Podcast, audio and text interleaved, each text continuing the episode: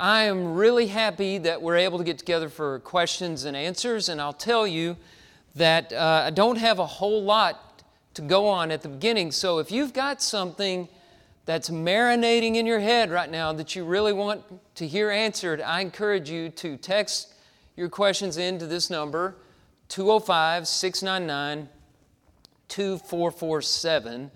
And uh, I was thinking as I was sitting there during the song service, and maybe some folks at home watching, uh, you should know that you can text in just as well from home as you can uh, from a pew right here. So uh, we would love to have all your questions, and I'll try to go at a slower pace here uh, tonight to give Patrick a chance to type them in. We had leftover questions I didn't know about, but I was powering through so fast, he couldn't keep up typing. So that's what happened last week. We'll try to do a better job.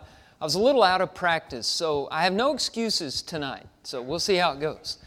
Uh, so we start with this one. I, I'm thinking this probably came from what we talked about this morning.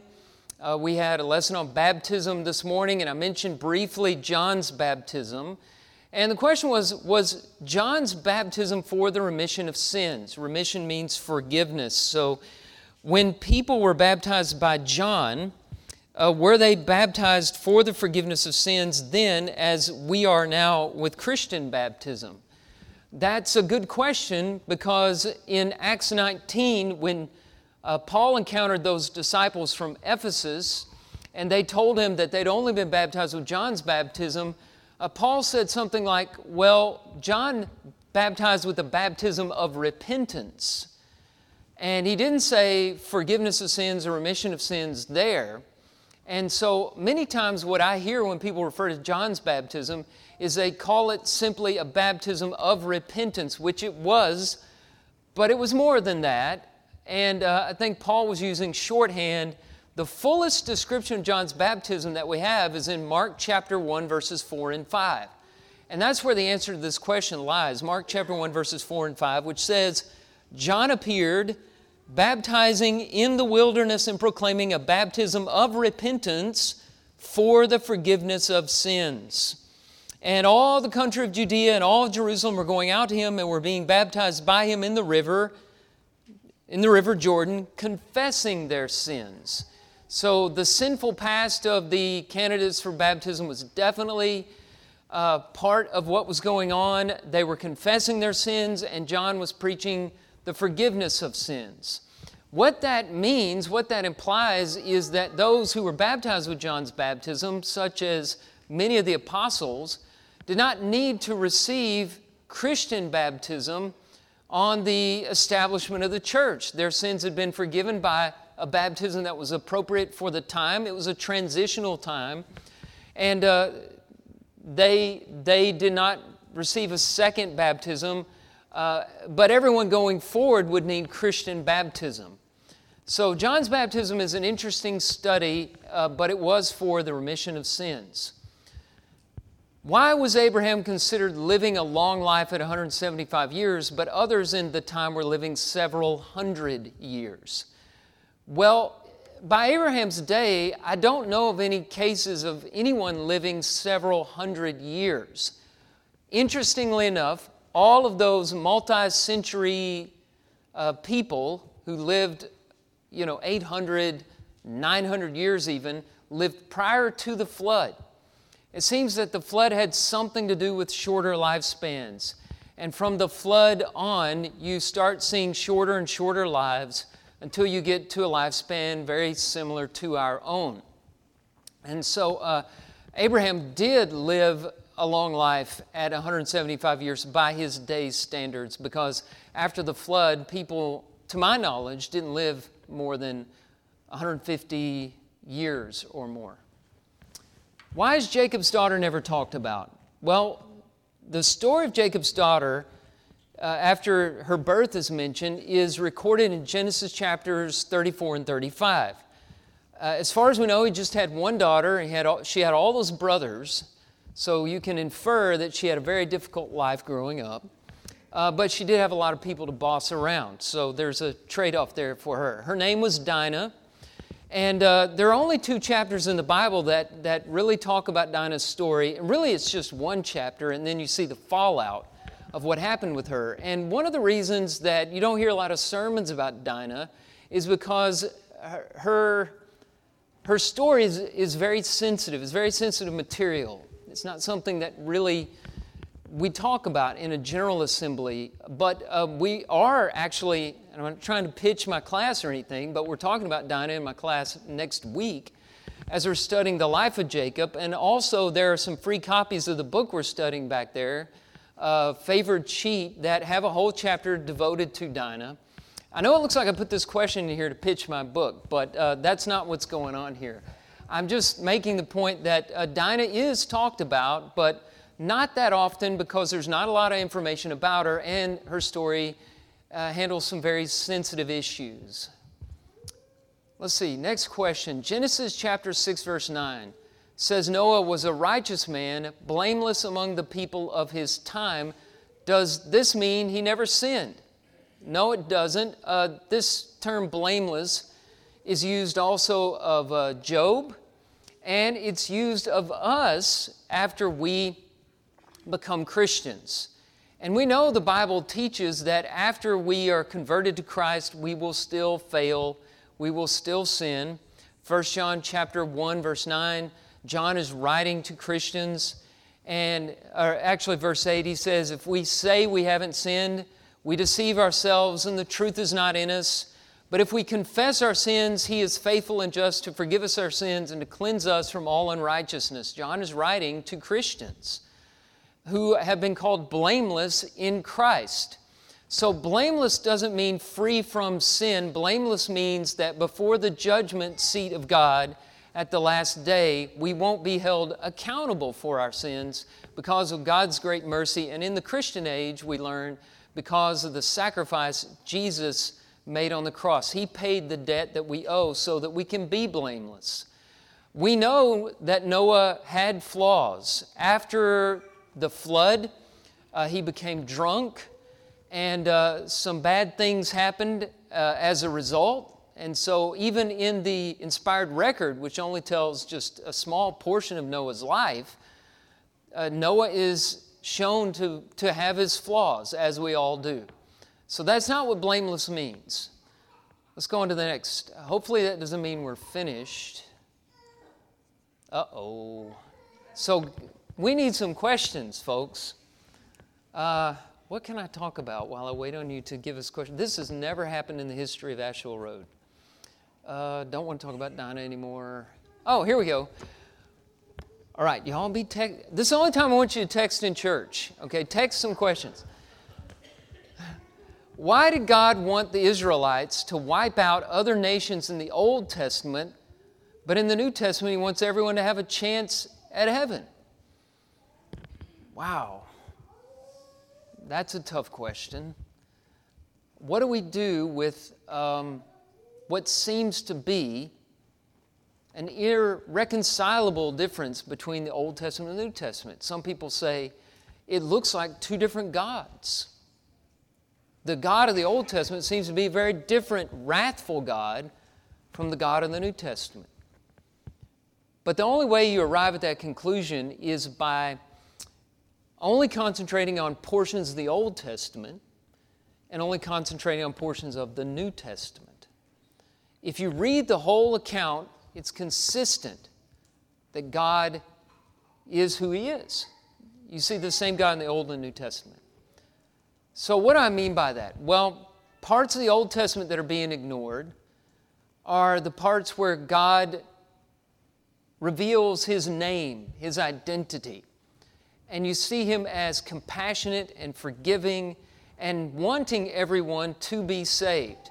Great example of this is in uh, the book of the book of Exodus. You go over to chapter 34 when God reveals himself to Moses. Look at Exodus 34, verse 6. The Lord, the Lord, a God merciful and gracious, slow to anger, and abounding in steadfast love and faithfulness keeping steadfast love for thousands, forgiving iniquity and transgression and sin, but who will by no means clear the guilty, visiting the iniquity of the fathers on the children and the children's children to the third and fourth generation. Well, if you didn't know better and you just heard that and you had this assumption that the God of the Old Testament is wrathful and the God of the New Testament is loving, and I gave you a pop quiz and I said, which, which testament did that come out of? You might say, well, that came out of the New Testament. That's the Old Testament, early in the Old Testament. Same God. Over in the New Testament, you have a lot of information about hell and everlasting punishment. I mean, it's one thing to be killed in this life, Jesus says. Don't fear those who have the power to destroy the body. Fear him who destroys both body and soul in hell. Matthew chapter 10, verse 28. Now, if I just read that out of context and asked you which testament, you might say, well, that's the Old Testament. No, that's from the New Testament out of the lips of Jesus Christ Himself. So it's the same God, but in the New Testament, He doesn't tell us to go fight wars in the name of Jesus. And in the Old Testament, while He does express His desire to forgive, uh, there, are, there is a death penalty for His own people.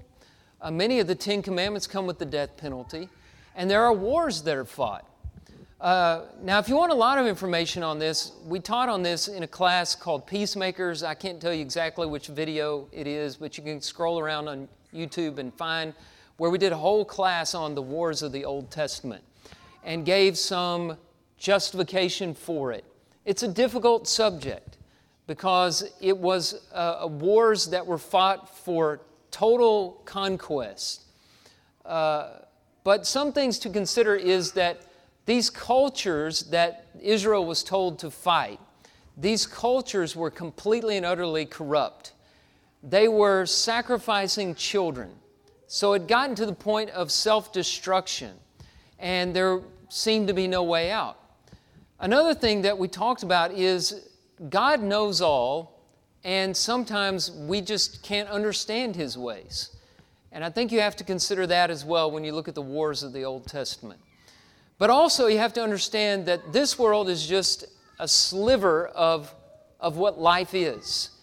And eternity is so much more. And God looks at our lives and the way the world is in terms of eternity, not in terms of the conditions of earth right now.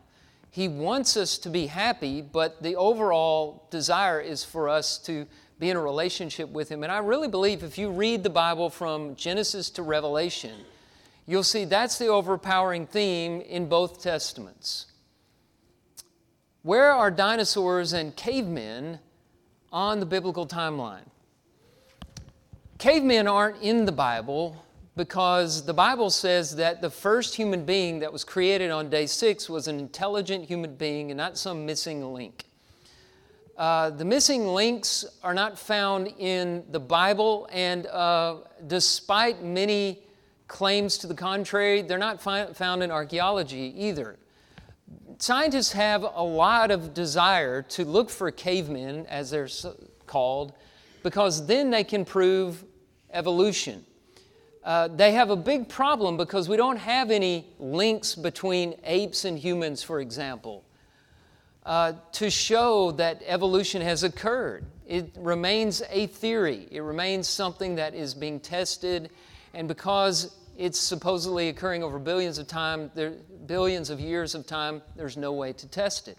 So, first of all, no cavemen in the Bible because the Bible says that the human beings, uh, the first humanoids, whatever you want to call them, were intelligent and very much like you and I. The dinosaurs, however, a different matter. Now, the Bible is not clear about dinosaurs, but there are some passages that, that suggest the possibility of dinosaurs living simultaneously with human beings, which also is damaging to the theory of evolution. And the main texts that people go to are Job chapters 40 and 41. The passages of Scripture that talk about the behemoth and the leviathan. Those terms, behemoth and leviathan, are unfamiliar to us, and we don't use them commonly outside of those two chapters because they're Hebrew terms we don't know how to translate. All we have are the poetic descriptions of those two creatures, and we just know that they're very large, they're very fearsome, and they appear to be creatures that we're not around anymore today. Some people say, well, it's a hippo and it's a crocodile. But you read the descriptions. I won't take the time to do it tonight. It sounds like something much bigger and badder than a hippo and a leviathan. Um, we can't be 100% sure, which is what you would expect with references to dinosaurs, since we don't have them in modern times. Were they wiped out in the flood? Possibly. Were they wiped out in the time period after the flood when the world underwent so much change? Was it due to some natural calamity? We just don't know. But we don't deny that dinosaurs existed. Uh, they're clearly represented in the fossil record, unlike the cavemen. And uh, if they existed, then they were created in the six days of creation and became extinct like the dodo bird or other things. What should my view on the various types of Christian churches be? I'm going to go forward here and assume that various types of Christian churches is a reference to denominations. And your view should be what Jesus' view is, which is his prayer in John chapter 17, verse 21 that all his disciples be one. Now, a denomination is a subdivision of Christianity. It's a group that says, we're going to give ourselves a name in addition to the names in the Bible so that we can uh, have a separate identity from Christianity as a whole. And they usually line up with some kind of distinguishing characteristic, like a personality in the Lutheran Church, which is named after the followers of Martin Luther, or uh, a leadership style, such as in the Episcopalian Church. Episcopal comes from a Greek word episkopos, which means bishop. Those are bishop led churches.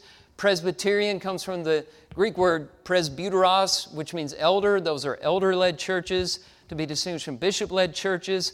Uh, they may come after some distinguishing uh, practice, like the Methodist Church that followed the methods of John Wesley, or the Baptist Church that began immersing, uh, baptizing, that is, uh, in a time when most people were pouring or sprinkling. So these names are meant to divide us. And so our position should be that of Jesus is that we all be one and not wear any names that divide us. That is, no names that aren't given for the church in general in the New Testament. Uh, that's not just the position of Jesus, it was also the position of his disciples. You can turn to 1 Corinthians chapter 1, where the church was divided along personality lines. I am of Cephas, I am of Apollos, I'm of Paul, I'm of Christ. And he had all these different denominations forming within the church at Corinth. And Paul says that there should be no divisions among you. A denomination is a division. So, our view on the various types of Christian churches should be that there is no type of Christian church. In the New Testament, there is only the church. There is one body, Ephesians 4 4 through 6. The body is the church. Uh, the body of Christ should not be divided. And the only way to prevent division and denominationalism and types of churches is just to follow the New Testament. Try to be the church that you read about in the New Testament. Can, be, can being baptized ever be a bad decision? Well, uh, I'm assuming the person asking this question has thought of at least one scenario in which it is a bad decision. So um, I'm trying to think of where this might be coming from.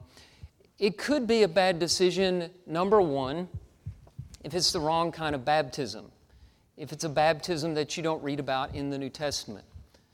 Number two, it could be the wrong kind, it could be a bad decision if it's a baptism that used to be right but is no longer the right baptism. Uh, such as John's baptism and the men we read about in Ephesians 19 uh, this morning. They'd received John's baptism after the death of Jesus when John's baptism was obsolete. And so that's why Paul told them to be baptized again. Now, to say they made a bad decision, they made the best decision they knew how, given the information they had. And so I, you know, don't want to challenge their motives in saying bad decision, but in terms of uh, it being the wrong baptism for the time, it was a bad decision. It could be a bad decision if you're just doing it because everyone else is doing it. or if you're too young to really understand what you're doing and understand right from wrong and, and sin. It's really, though, the best decision you could ever make. And so I'm so happy Danny's here tonight. Uh, we, we were thrilled to witness Danny's baptism this morning.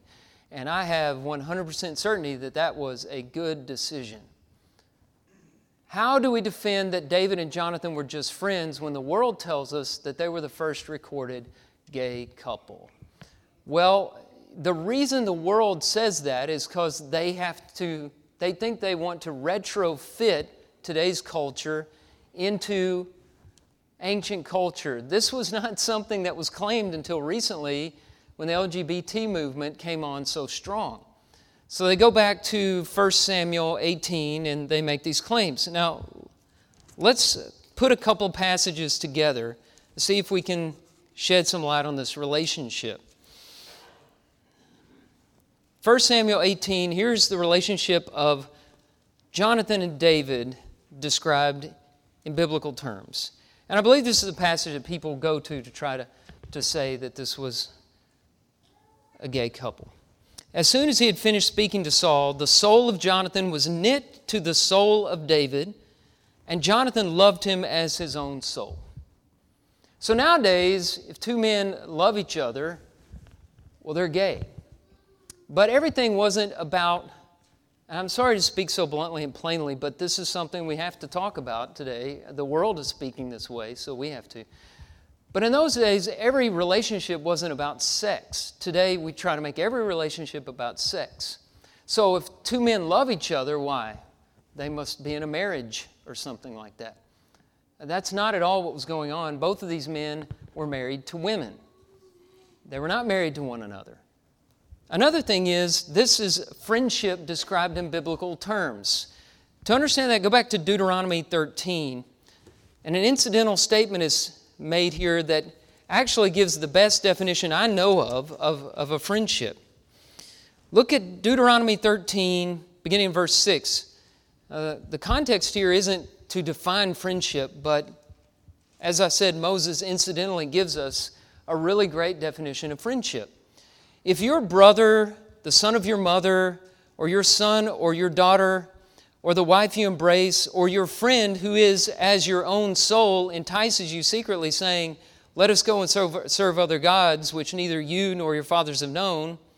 And this goes on. You can see what he says. Uh, you know, you should, that person should be punished. Even if your friend is the one enticing you to commit idolatry, you punish that friend, even if your wife does that. But notice how he describes a friend.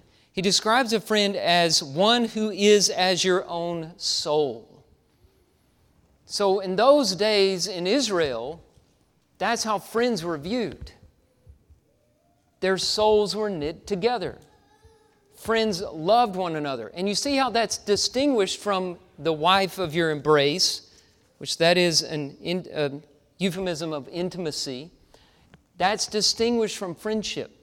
So the terminology used in 1 Samuel 18:1 is consistent with the terminology of the Torah or the Pentateuch or the books of Moses, whatever you want to call it, in Deuteronomy 13:6, which have some of the strongest condemnations of homosexual activity that you find in the Bible. You can look at Leviticus chapter 18 verse 22. Why is John 13 34 skipped over so much, even though it's an inspirational message? Well, let's not skip over it tonight. Let's go over and read it. Um, there's a lot of Bible here, by the way, to cover. So um, give me time, I'll get around to John 13 34 if I haven't been preaching on it. Well, this is, now come on, guys, I talk about this verse. A new commandment I give to you that you love one another just as I've loved you. You also are to love one another. By this, all people will know that you're my disciples if you have love for one another. It may be that this person is saying, in practice, we skip over this. Uh, we are not living this as we should. And it is a very inspirational message. And what does it say? Number one, people should know that you're a Christian by the way you love others especially your brothers and sisters in Christ. Now, they might know you by the doctrine you live by, by your morality, by your uh, repentance, by your worship styles, and these things we emphasize a lot. But number one, the new commandment is that you love one another, and by this shall all people know that you are Jesus' disciples, your love for one another.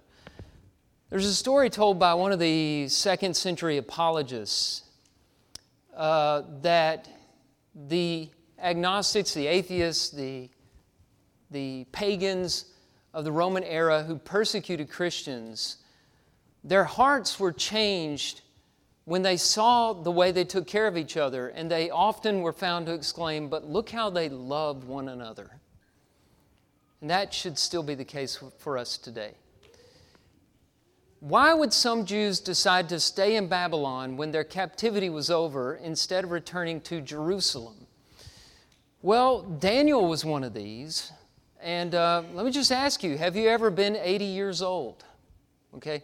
At that point in your life, you don't feel like moving countries.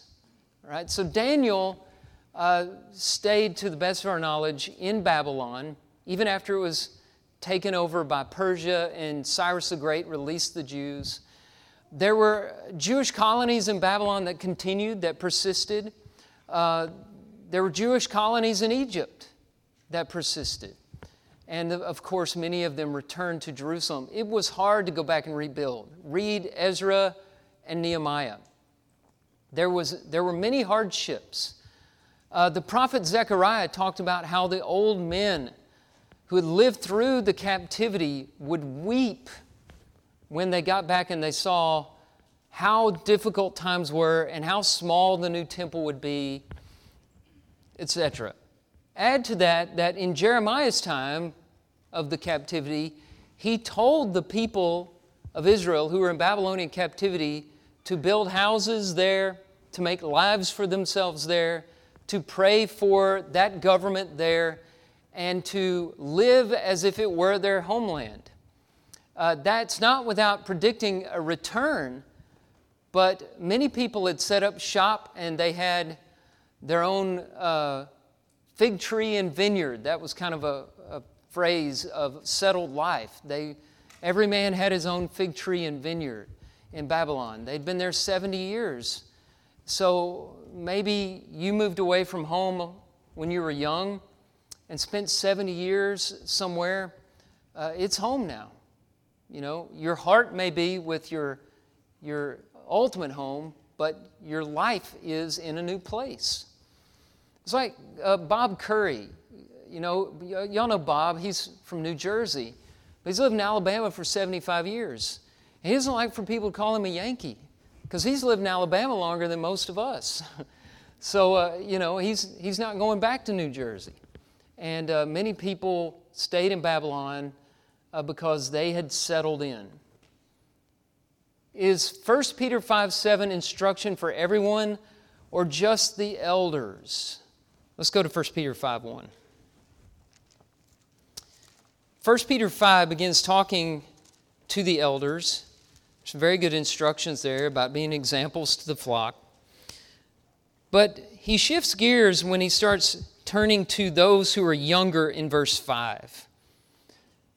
Just as the elders should remember that the chief shepherd is going to come and that is when they'd receive an unfading crown of glory, he says, likewise, you who are younger, be subject to the elders. There's some disagreement there over what elders means in that section, whether he's still talking about the official elders, the office of elders, or elders in terms of just older people.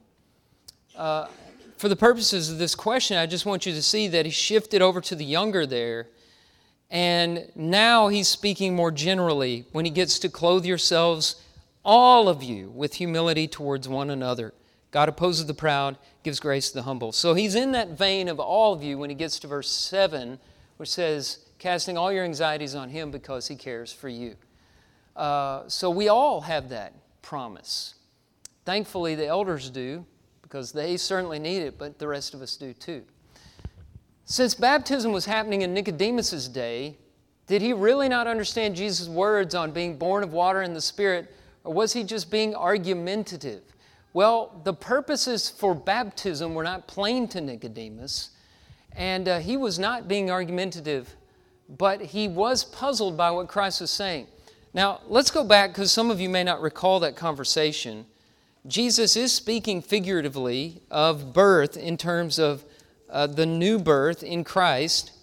Nicodemus comes in by night. He says to Jesus in verse 2 of John 3 Rabbi, we know you're a teacher come from God. No one can do these signs that you do unless God is with him. And Julie, uh, Julie, she's here tonight, but she's not in John 3. Jesus answered him. I, maybe I put Jesus and truly together. I don't know. But he starts out saying, Truly, truly, I say to you, Julie's always on my mind, even when I'm up here. Unless one is born again, he cannot see the kingdom of God. Now, Nicodemus says, How can a man be born when he is old? Can he enter a second time into his mother's womb and be born? Now, he's a member of the Sanhedrin.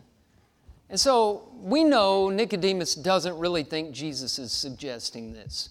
So maybe the word argumentative is appropriate for what he is doing, but he's coming impressed by Jesus also. And so I, I've always taken Nicodemus' statement here to be tell me more.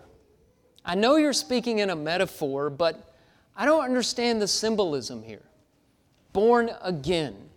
So that's when Jesus gives some details. What I mean is born of water, not physical birth, not natural birth, born of water and of the Spirit. Now, water would have told him that baptism was part of the new birth, along with the being led by the Spirit. And so, uh, let's get back to the question. He, he didn't understand that the new birth required these two things until Jesus spelled that out for him. I don't think he was just being argumentative. I think he was wanting some clarification, which Jesus was happy to give him. What was Paul's purpose in purifying himself and the four other men in Acts 21, verses 20 through 26?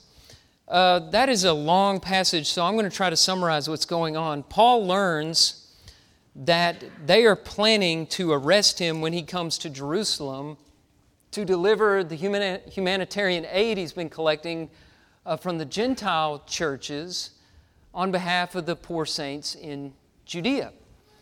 And he doesn't want to cancel the trip. This contribution is very important. He spent a lot of time collecting it. The people need it. And so he decides to go, and he is advised, and he took the advice to pay for the vow that four other men are taking and to go through the Jewish rites of purification with them to show that he is not anti Jew. Now, Paul had been raised as a Jew. He had been trained as a rabbi at the feet of Gamaliel. And the accusations that were going against him were that Paul is against the temple, he's against the city of Jerusalem, he's against the people of the Jews. He's against the Jewish way of life, against the Jewish traditions. And so his motive for doing this was to show that he wasn't anti Jew in an ethnic term, but, but that the Jewish people were fulfilled in Jesus Christ, that Jesus fulfilled the old covenant.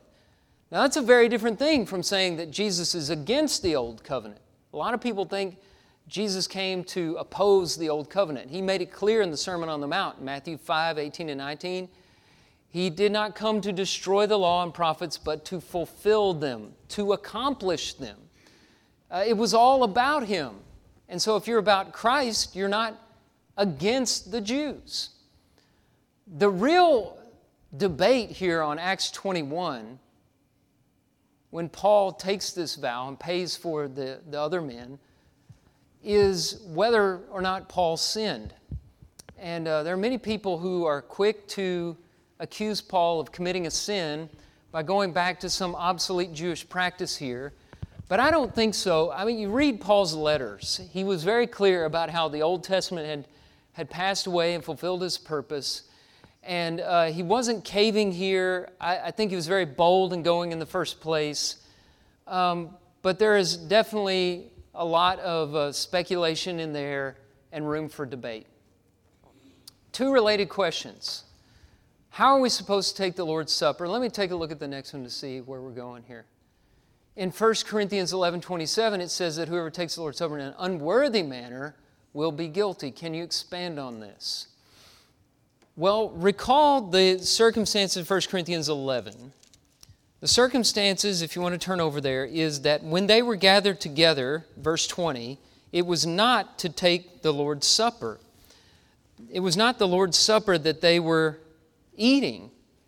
Uh, they were eating a common meal. And in the common meal, they were making divisions. Remember, big problem in Corinth was division. They were dividing uh, between the rich and the poor. They were getting drunk at this meal, and they weren't taking the Lord's Supper. And so, Paul sets out to correct this.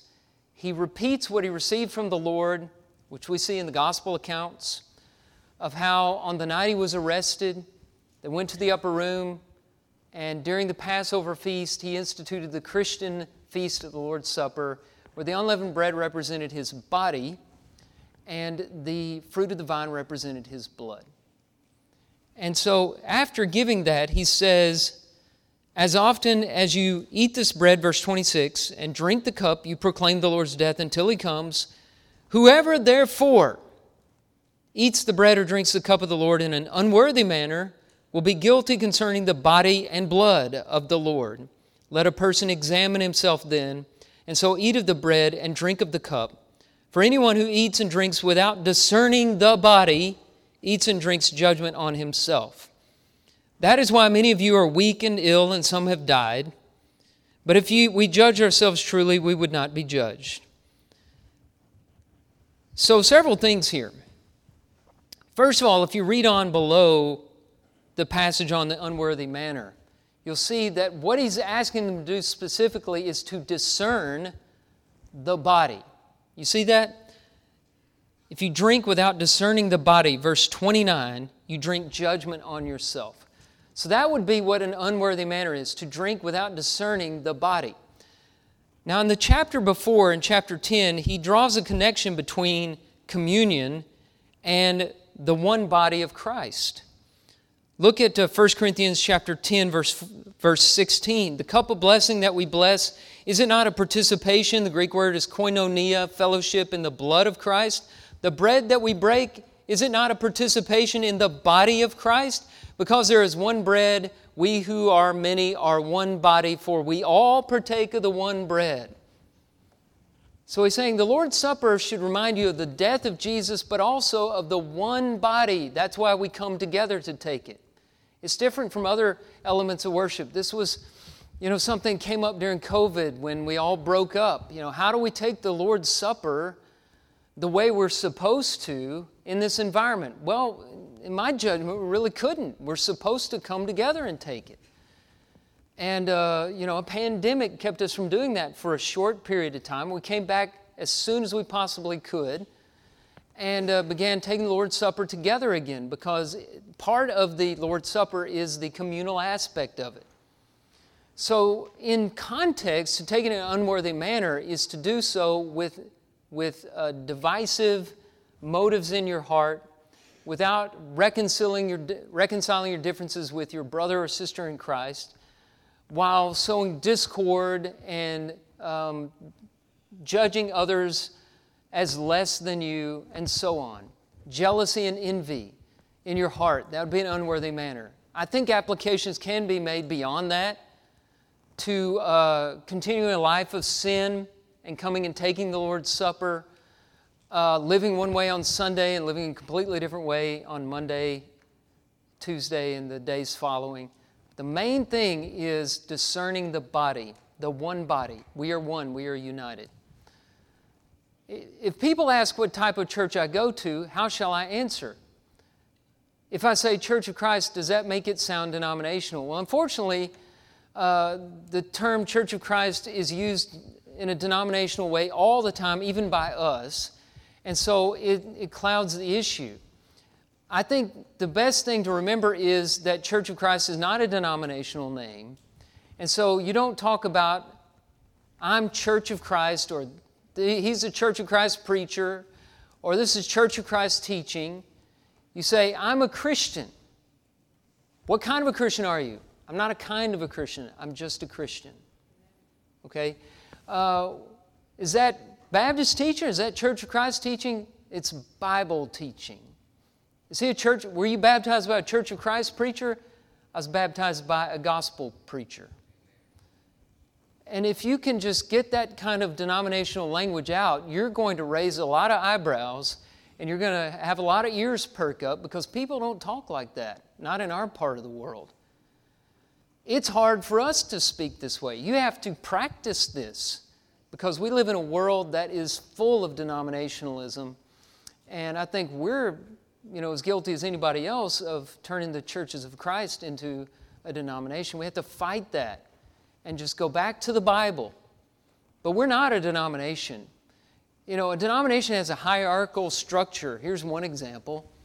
A denomination would uh, answer to a board or something above the congregational level.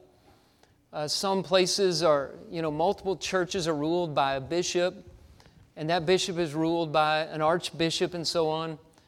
But there's no one above, no one but Christ above our four elders here at this local congregation.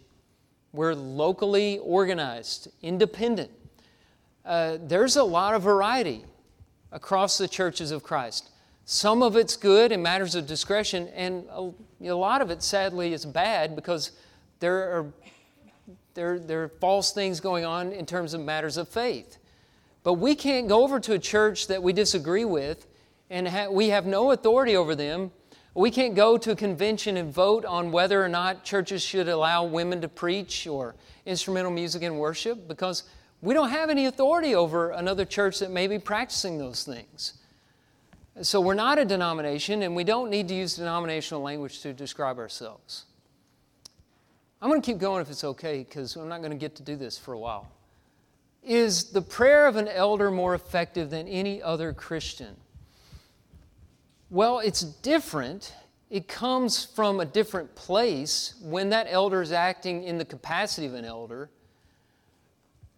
But I think it's more proper to say, in the context of James 5, that the prayer of a righteous man is powerful and effective, and perhaps more effective than the prayer of someone who is spiritually immature. And that's why the elders are called in, generally as a rule. Uh, we should do this more. I don't know if you realize this, but our elders meet every Sunday morning before Bible class to pray, to pray for this church, to pray for you. And uh, that's something that is really special. And when an elder prays, it's like he brings the whole congregation with him in that prayer. And that's something that an elder does as a shepherd that's different than anything the rest of us can do. Um, but if you continue reading James, you can see the point in verse 16 and 17 is that the prayer of a righteous man availeth much. All right, so we got through our questions tonight. I hope that I was able to answer everybody's question that came in. Uh, sorry it went a little over time, but uh, I enjoy this. I hope that you got something out of it as well. We're going to extend the, the invitation. Andrew selected a song for us to sing. And the invitation is, is open tonight as it was this morning, as it always is. Maybe you want to put on Christ in baptism and become a Christian, start your walk with Christ today. Maybe you need some help in that regard. You need the prayers of this church. We'd love to have an elder pray for you this evening. All you need to do is take a step and come forward tonight, right now, as we stand together and as we sing.